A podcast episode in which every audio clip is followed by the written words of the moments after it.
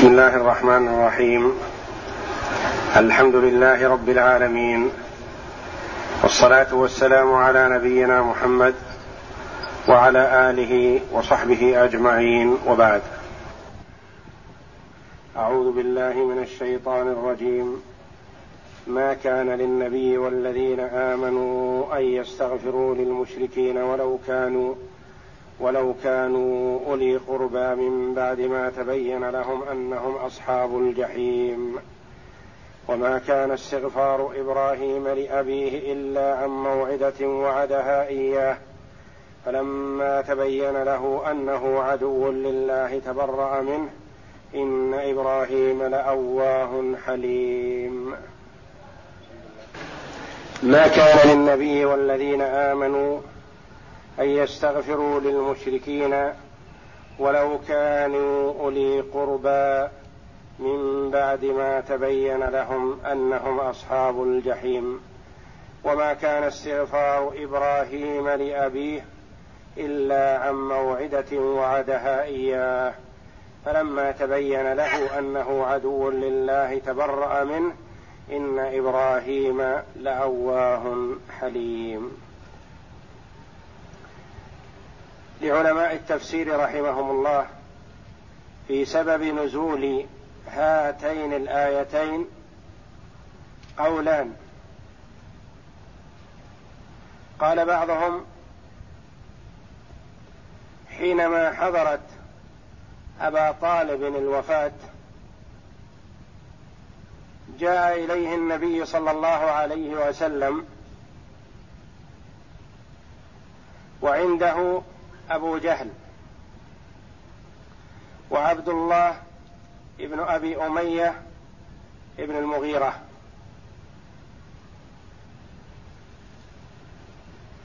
فقال له النبي صلى الله عليه وسلم يا عمي قل لا إله إلا الله كلمة أحاج لك بها عند الله. فقال له هذان الرجلان أترغب عن ملة عبد المطلب؟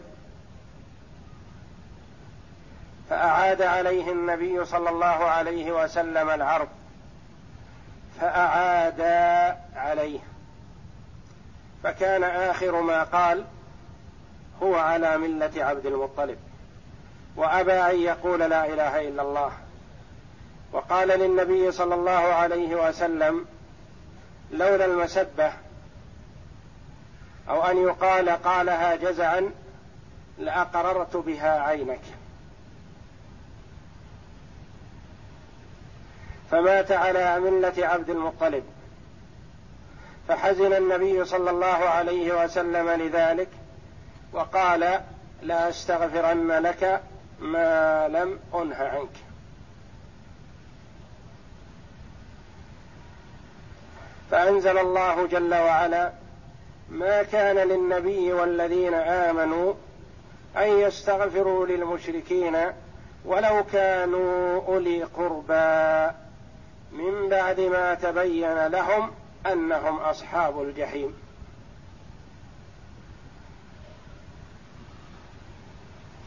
ونزل في حق أبي طالب إنك لا تهدي من أحببت. ولكن الله يهدي من يشاء. الهداية التي بمعنى التوفيق والإلهام للصواب والرشد والدين الإسلامي والإخلاص في العبادة هذه لله وحده. لا يملكها لا ملك مقرب ولا نبي مرسل. أفضل الخلق على الإطلاق محمد صلى الله عليه وسلم حرص كل الحرص على هداية عمه أبي طالب ولم يستطع ذلك عليه الصلاة والسلام.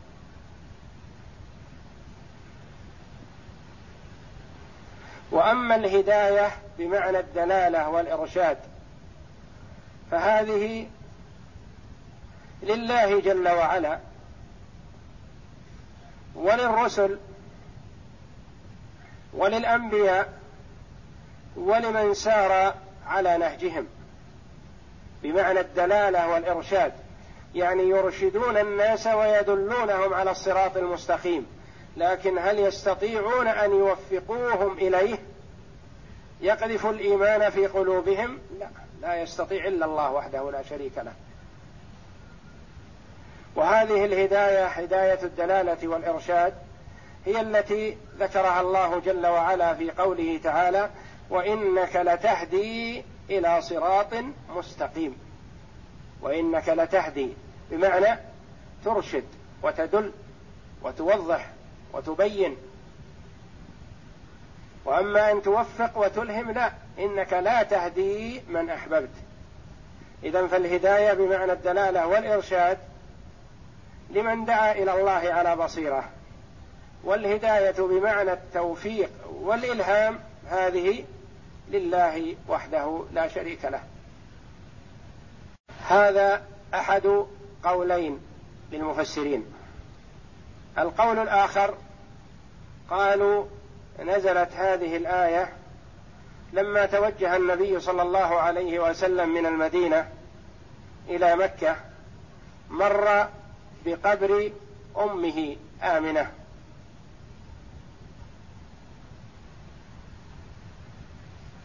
فأمر أصحابه بأن ينتظروه وذهب نحو رسم قبر.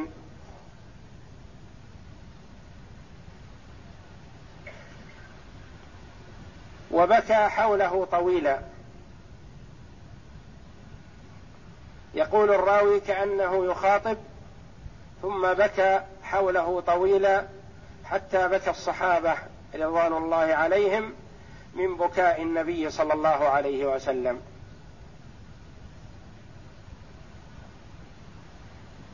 فلما جاءهم عليه الصلاة والسلام سألوه ما ما يبكيه. أو سألهم قال ما يبكيكم؟ قالوا بكاؤك يا رسول الله. فقال إني استأذنت ربي في أن أزور قبر أمي فأذن لي. واستأذنت ربي في أن أستغفر لها فلم يؤذن لي.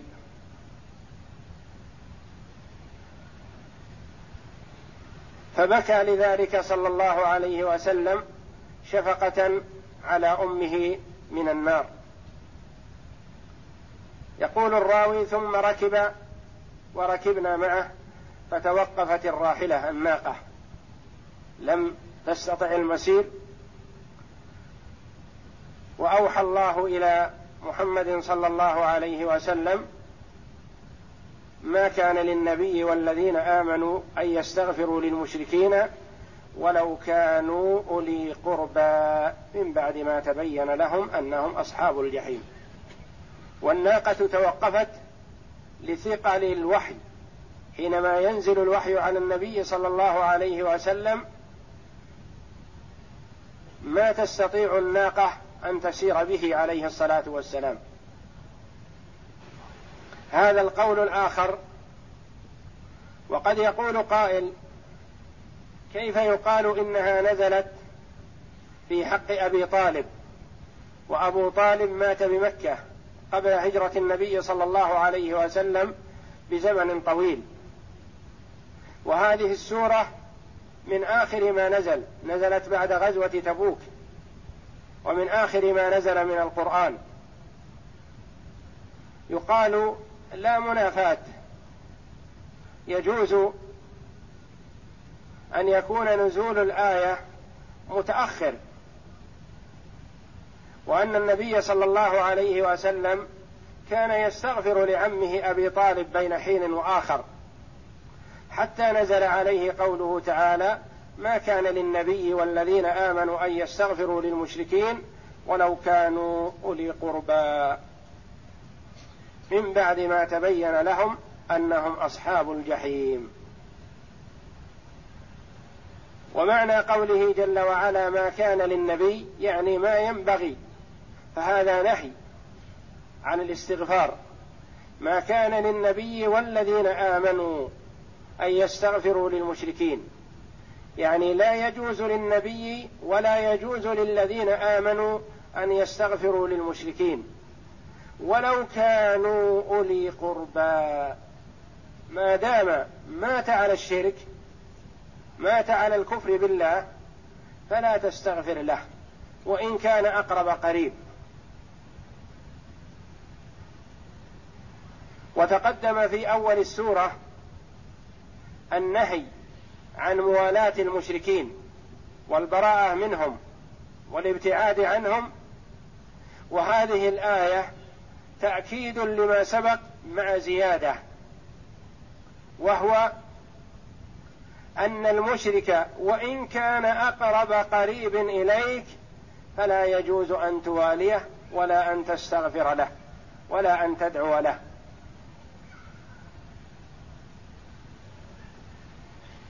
والمراد بعد موته وبعد ما يتبين أنه مات على الكفر. وأما في حال الحياة فتدعو له بالهداية. الدعوة بالهداية له مستحبة ومطلوبة. المرء يدعو لأبويه بأن يهديهما الله ما داما حيين. وإن كانا كافرين يدعو لهما بالهداية يدعو لقريبه بالهداية يسأل الله جل وعلا له التوفيق للإيمان والإسلام. وأما النهي عن الدعاء متى؟ بعد موته وبعد أن تبين أنه مات على الكفر. ما كان للنبي والذين آمنوا أن يستغفروا للمشركين. ولو كانوا أي المشركين أولي قربى يعني ذوي قرابة. متى؟ من بعد ما تبين لهم أنهم أصحاب الجحيم. إذا تبين أن المرء مات على الكفر فلا تدعو له لأنه مات وختم على عمله وأيس من إسلامه. مات. وأما ما دام حيا فتدعو له بالهداية ولا تدعو له بالمغفرة. لا تدعو له بالمغفرة وهو على كفره وإنما تدعو له بالهداية. وما كان تأتي بمعنى النفي وبمعنى النهي. وهنا بمعنى النهي. لا يدعو النبي صلى الله عليه وسلم ولا يدعو المؤمنون لمن؟ لكافر ايا كان وإن كان هو أقرب قريب.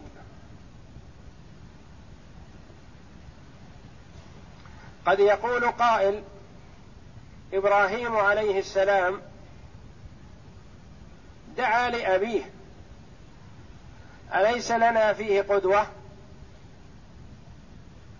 نقول قال هذا بعض الصحابة رضوان الله عليهم حينما دعا بعض الصحابة لأبويه وسمعه علي بن أبي طالب رضي الله عنه فقال له أتدعو لأبويك وقد ماتا مشركين؟ فقال ألم يكن إبراهيم يدعو لأبيه؟ فأنا أدعو لهما. يقول علي رضي الله عنه فأتيت النبي صلى الله عليه وسلم فأخبرته. وفي بعض الروايات أنه قال ندعو لهم. فأنزل الله جل وعلا عليه ما كان للنبي والذين آمنوا أن يستغفروا للمشركين ولو كانوا أولي قربى من بعد ما تبين لهم أنهم أصحاب الجحيم وما كان استغفار إبراهيم لأبيه إلا عن موعدة وعدها إياه. فلما تبين له أنه عدو لله تبرأ منه. إن إبراهيم لأواه حليم. إبراهيم عليه السلام دعا لأبيه. أولا هو دعاه إلى الإسلام دعاه إلى الإيمان وإلى ترك عبادة الأصنام ورغبه في عبادة الله وحده كما قص الله جل وعلا علينا ذلك واضحا في كتابه العزيز.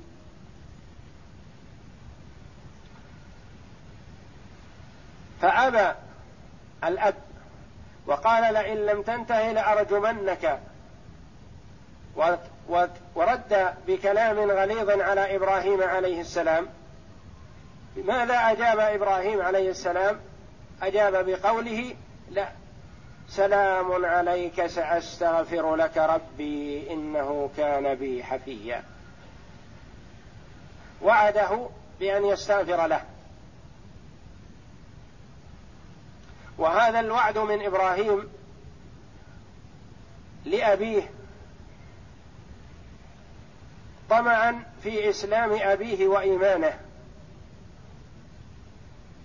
فكان يدعو لأبيه بناء على هذا الوعد منه. فلما تبين لإبراهيم عليه السلام أن أباه مات على الكفر والشرك تبرأ منه. فقوله جل وعلا وما كان استغفار إبراهيم لأبيه إلا عن موعدة وعدها إياه. من هو الواعد ومن هو, ومن هو الموعود؟ قيل الوعد صدر من إبراهيم فهو عليه السلام أراد أن يفي بوعده. أين هذا الوعد؟ هو في قوله جل وعلا سلام عليك سأستغفر لك ربي إنه كان بي حفيا في سورة طه.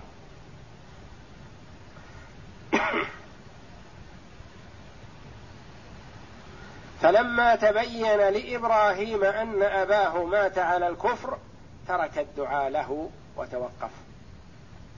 وقيل الوعد صادر من أبي إبراهيم لأنه وعد ابنه بأن ينظر في أمره. ما أيسه من الإيمان به؟ وعده بأن ينظر فرجاء أن يهدى إلى الصراط المستقيم كان إبراهيم يدعو له.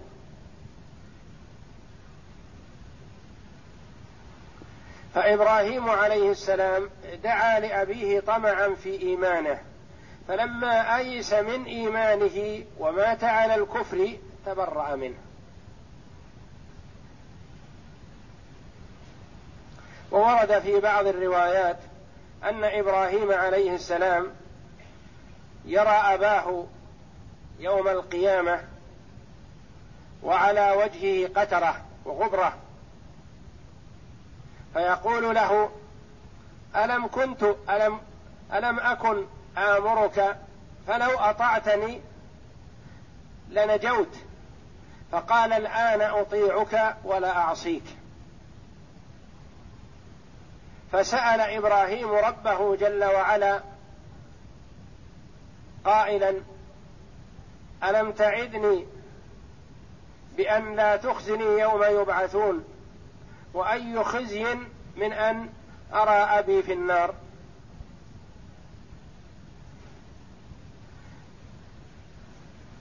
فقال الله جل وعلا لإبراهيم انظر التفت أو انظر.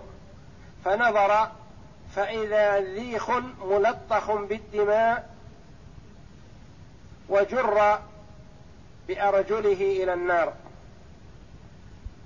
فتبرأ إبراهيم وزالت منه مودته لأبيه. أزالها الله جل وعلا. وقد ورد في الحديث أن أهل الجنة لا يعرفون أقرباءهم من أهل النار. وأن أهل النار يعرفون أقرباءهم من الجنة في الجنة. حينما يطلع أهل الجنة على أهل النار كما ذكر الله ذلك في سورة الأعراف. فأهل الجنة لا يعرفون أقرباءهم الذين في النار. لأن الله جل وعلا نعم أهل الجنة بأن لا يصيبهم البؤس. ولا الحزن ولا التأثر. والمسلم المؤمن في الجنة إذا رأى قريبه يعذب في النار تأثر من ذلك. فلا يعرف أهل الجنة أقرباءهم من أهل النار. وأهل النار إذا اطلع عليهم أقرباءهم من أهل الجنة يعرفونهم وينظرون إليهم نظر المعرفة. وذلك زيادة في تعذيب أهل النار. هذا قريبك الذي كنت تستهزي به في الدنيا وتسخر منه في الدنيا وربما إن كنت أكبر منه أو أقوى منه مسلط عليه تعذبه انظره في النعيم وأنت فيما أنت فيه من العذاب. فهذا فيه تبكيت وزيادة توبيخ لأهل النار. حينما يرى الكافر والفاجر والمنافق وهو في النار قريبه ينعم في الجنة.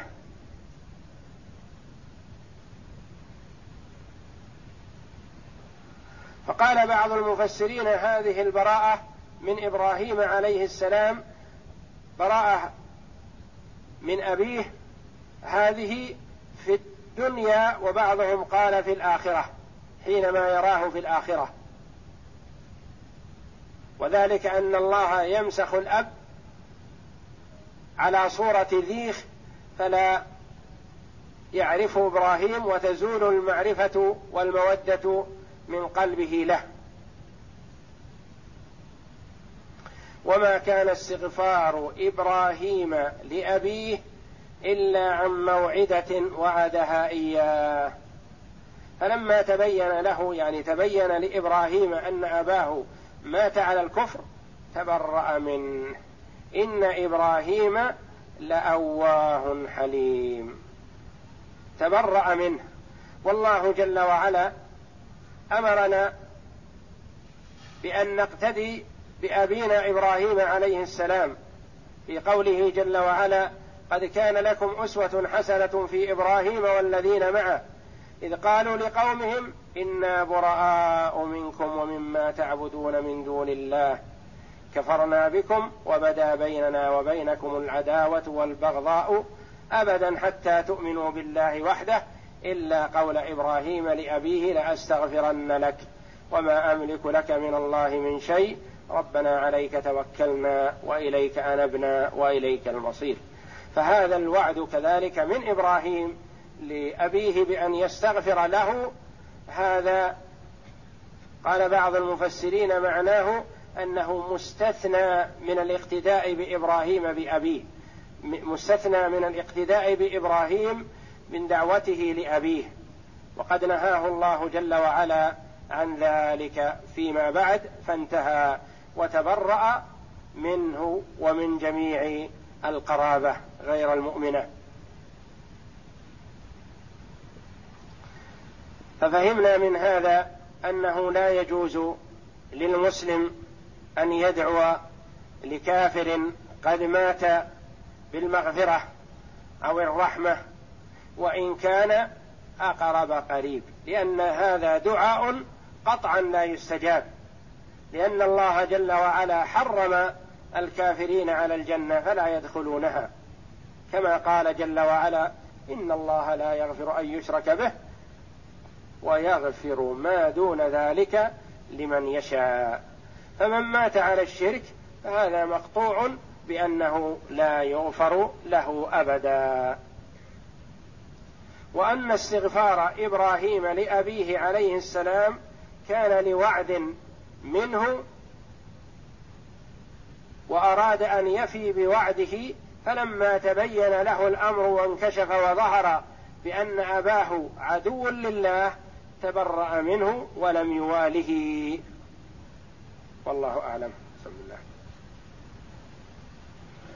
نعم. تبرأ منه إن إبراهيم لأواه حليم. إن إبراهيم لأواه. معنى أواه؟ كثير الدعاء.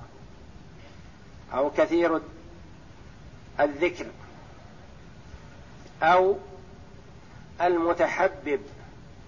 إلى عباد الله الحريص على نفعهم أو المكثر من التأوه من النار وهو الخوف منها وأن يجأر إلى الله طلبا للبراءة منها. أواه حليم لا يغضب ولا ينتقم ممن أغضبه.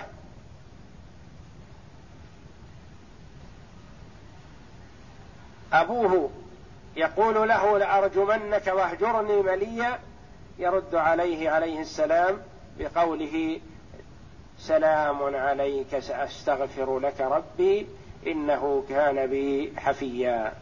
فكان عليه الصلاة والسلام لا يغضب لنفسه ولا ينتقم لنفسه أبدا. وهذه صفة كريمة عزيزة لا يوفق لها إلا الأخيار من عباد الله. أعوذ بالله من الشيطان الرجيم. ما كان للنبي والذين آمنوا أن يستغفروا للمشركين ولو كانوا أولي قربى من بعد ما تبين لهم أنهم أصحاب الجحيم. وفي زيارة النبي صلى الله عليه وسلم لقبر أم لقبر أمه دليل على جواز زيارة قبور المشركين. حتى وإن كانت قبور المشركين فلا مانع من زيارتها لأنها تذكر الآخرة. قول عليه الصلاة والسلام كنت نهيتكم عن زيارة القبور ألا فزوروها فإنها تذكركم الآخرة. وزيارة القبور زيارتان زيارة على حسب السنة وزيارة بدعية شركية. الزيارة التي على حسب السنة هو أن يزور المسلم القبور من أجل أن يتذكر هو أنه صائر إلى ما صاروا إليه وأن يدعو لهم يسلم عليهم ويدعو لهم. والزيارة البدعية أن يزور القبور من أجل تحري الدعاء وإن كان دعاء لله عند القبور. والزيارة الشركية أن يزور القبور ويدعو أهل القبور يسألهم يطلب منهم أشياء. فالزيارة المشروعة كما علمنا صلى الله عليه وسلم إذا دخلنا المقابر أن نقول السلام عليكم دار قوم مؤمنين. وإنا إن شاء الله بكم لاحقون. يرحم الله المستقدمين منا. ومنكم والمستأخرين. اللهم لا تحرمنا أجرهم ولا تفتنا بعدهم واغفر لنا ولهم. وأما الذهاب إلى المقابر من أجل تحري الدعاء عندها فهذا محرم ولا يجوز. فإذا دعا المسلم الله وحرص على أن يدعوه عند القبور هذه بدعة وقد تجره إلى الشرك.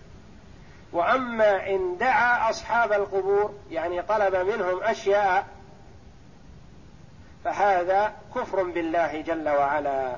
شرك أكبر مخرج من الملة. وما كان استغفار إبراهيم لأبيه إلا عن موعدة وعدها إياه فلما تبين له أنه عدو لله تبرأ منه. إن إبراهيم لأواه حليم. قال العماد بن كثير رحمه الله تعالى.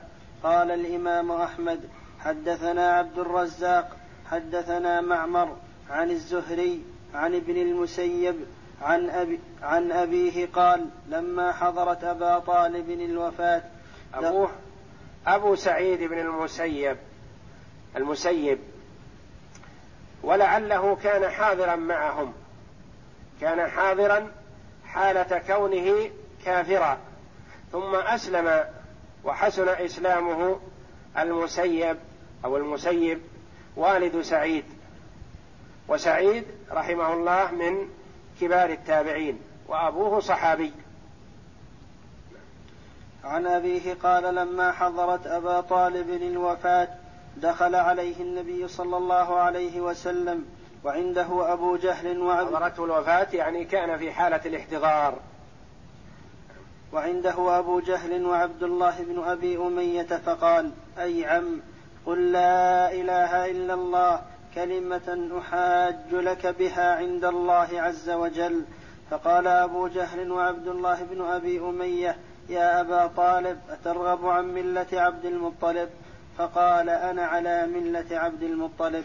فقال النبي صلى الله عليه وسلم لأستغفرن لك ما لم أنه عنك فنزلت ما كان للنبي والذين آمنوا مع والذين آمنوا أن يستغفروا للمشركين ولو كانوا أولي قربى. من بعد ما تبين لهم أنهم أصحاب الجحيم. قوله أي عم أي هذه حرف من حروف النداء يعني يا عم. نعم. قال ونزلت فيه. إنك لا تهدي من أحببت ولكن الله يهدي من يشاء أخرجاه فقال الإمام أحمد حدثنا يحيى بن آدم أخبرنا سفيان عن أبي إسحاق عن أبي الخليل عن علي رضي الله عنه قال سمعت رجلا يستغفر لأبويه وهما مشركان. فقلت أيستغفر الرجل لأبويه وهما مشركان؟ فقال أولم يستغفر؟ قال لما مات. قال لما مات فلا أدري قاله سفيان أو قاله إسرائيل أو هو في الحديث لما مات قلت هذا ثابت عن مجاهد أنه قال لما مات. وقال الإمام أحمد حدثنا الحسن بن موسى حدثنا زهير حدثنا زبيد بن الحارث اليامي عن محارب بن, دثار عن ابن بريدة عن أبيه قال كنا مع النبي صلى الله عليه وسلم ونحن في سفر فنزل بنا ونحن قريب من ألف راكب فصلى ركعتين ثم أقبل علينا بوجهه وعيناه تذرفان فقام إليه عمر بن الخطاب رضي الله عنه وفداه بالأب والأم فقال يا رسول الله ما لك؟ قال إني سألت ربي عز وجل في الاستغفار لأمي فلم يأذن لي فدمعت عيناي رحمة لها من النار وإني كنت نهيتكم عن ثلاث نهيتكم عن زيارة القبور فزوروها لتذكركم زيارتها خيرا. ونهيتكم عن لحوم الأضاحي بعد ثلاث فكلوا وأمسكوا ما شئتم. ونهيتكم عن الأشربة في الأوعية فاشربوا في أي وعاء شئتم ولا تشربوا مسكرا. وروى ابن, وروى ابن جرير من حديث علقمة بن مرثد عن سليمان بن بريدة عن أبيه أن النبي صلى الله عليه وسلم لما قدم مكة أتى رسم قبر فجلس إليه فجعل يخاطب ثم قام مستعبرا. فقلنا يا رسول الله إنا رأينا ما صنعت. قال إني استأذنت ربي في زيارة قبر أمي فأذن لي واستأذنته في الاستغفار لها فلم يأذن لي. فما رؤي باكيا أكثر من يومئذ.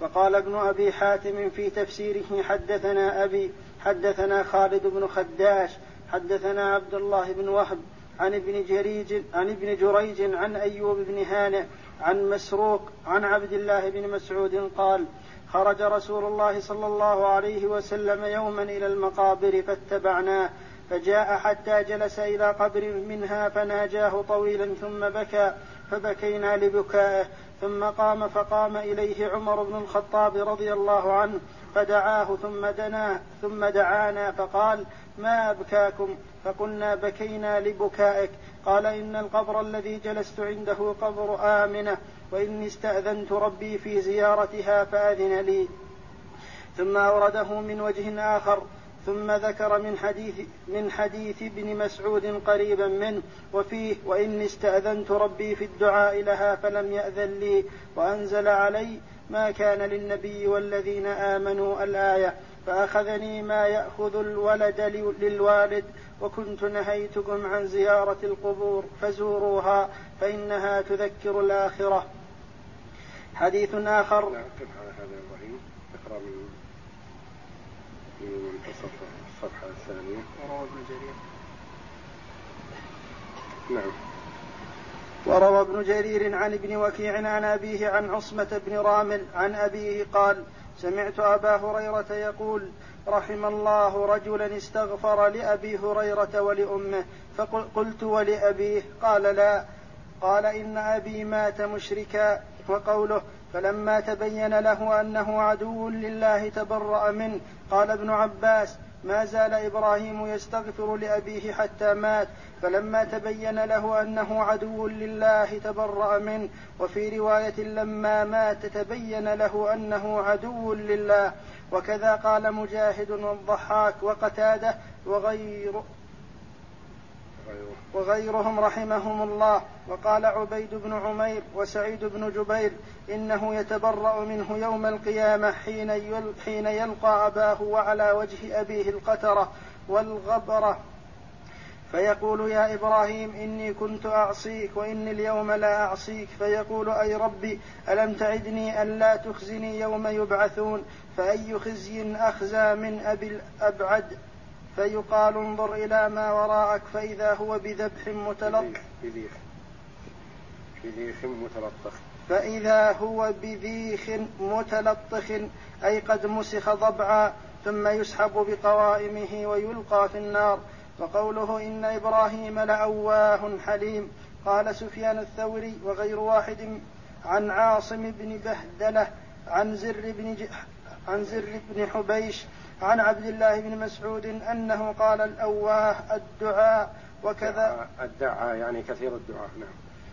أنه قال الأواه الدعاء وكذا روي من غير وجه عن ابن مسعود وقال ابن جرير حدثني المثنى حدثنا الحجاج بن منهال حدثني عبد الحميد بن بهرام حدثنا شهر بن حوشب عن عبد الله بن شداد بن الهاد قال بين بينما النبي صلى الله عليه وسلم جالس. قال رجل يا رسول الله ما الأواه قال المتضرع قال إن إبراهيم لأواه حليم. ورواه ابن أبي حاتم من حديث ابن المبارك عن عبد الحميد بن بهرام به ولفظه قال الأواه المتضرع الدعاء. الدعاء يعني كثير الدعاء. وقال الثوري عن سلمة بن كهيل عن مسلم البطين عن أبي الغدير أنه سأل ابن مسعود عن الأواه فقال هو الرحيم وبه قال مجاهد وأبو ميسرة عمر بن شرحبيل والحسن البصري وقتاده وغيرهما أنه أي الرحيم أي بعباد الله. وقال ابن المبارك عن خالد عن عكرمة عن ابن عباس قال الأواه الموقن بلسان الحبشة وكذا قال العوفي عن ابن عباس أنه الموقن. وكذا قال مجاهد والضحاك وقال علي بن أبي طلحة ومجاهد عن ابن عباس الأواه المؤمن زاد علي بن أبي طلحة عنه هو المؤمن التواب. وقال العوفي عنه هو المؤمن بلسان الحبشة وكذا قال ابن جريج هو المؤمن بلسان الحبشة. والله أعلم وصلى الله وسلم وبارك على عبده ورسول نبينا محمد وعلى آله وصحبه أجمعين.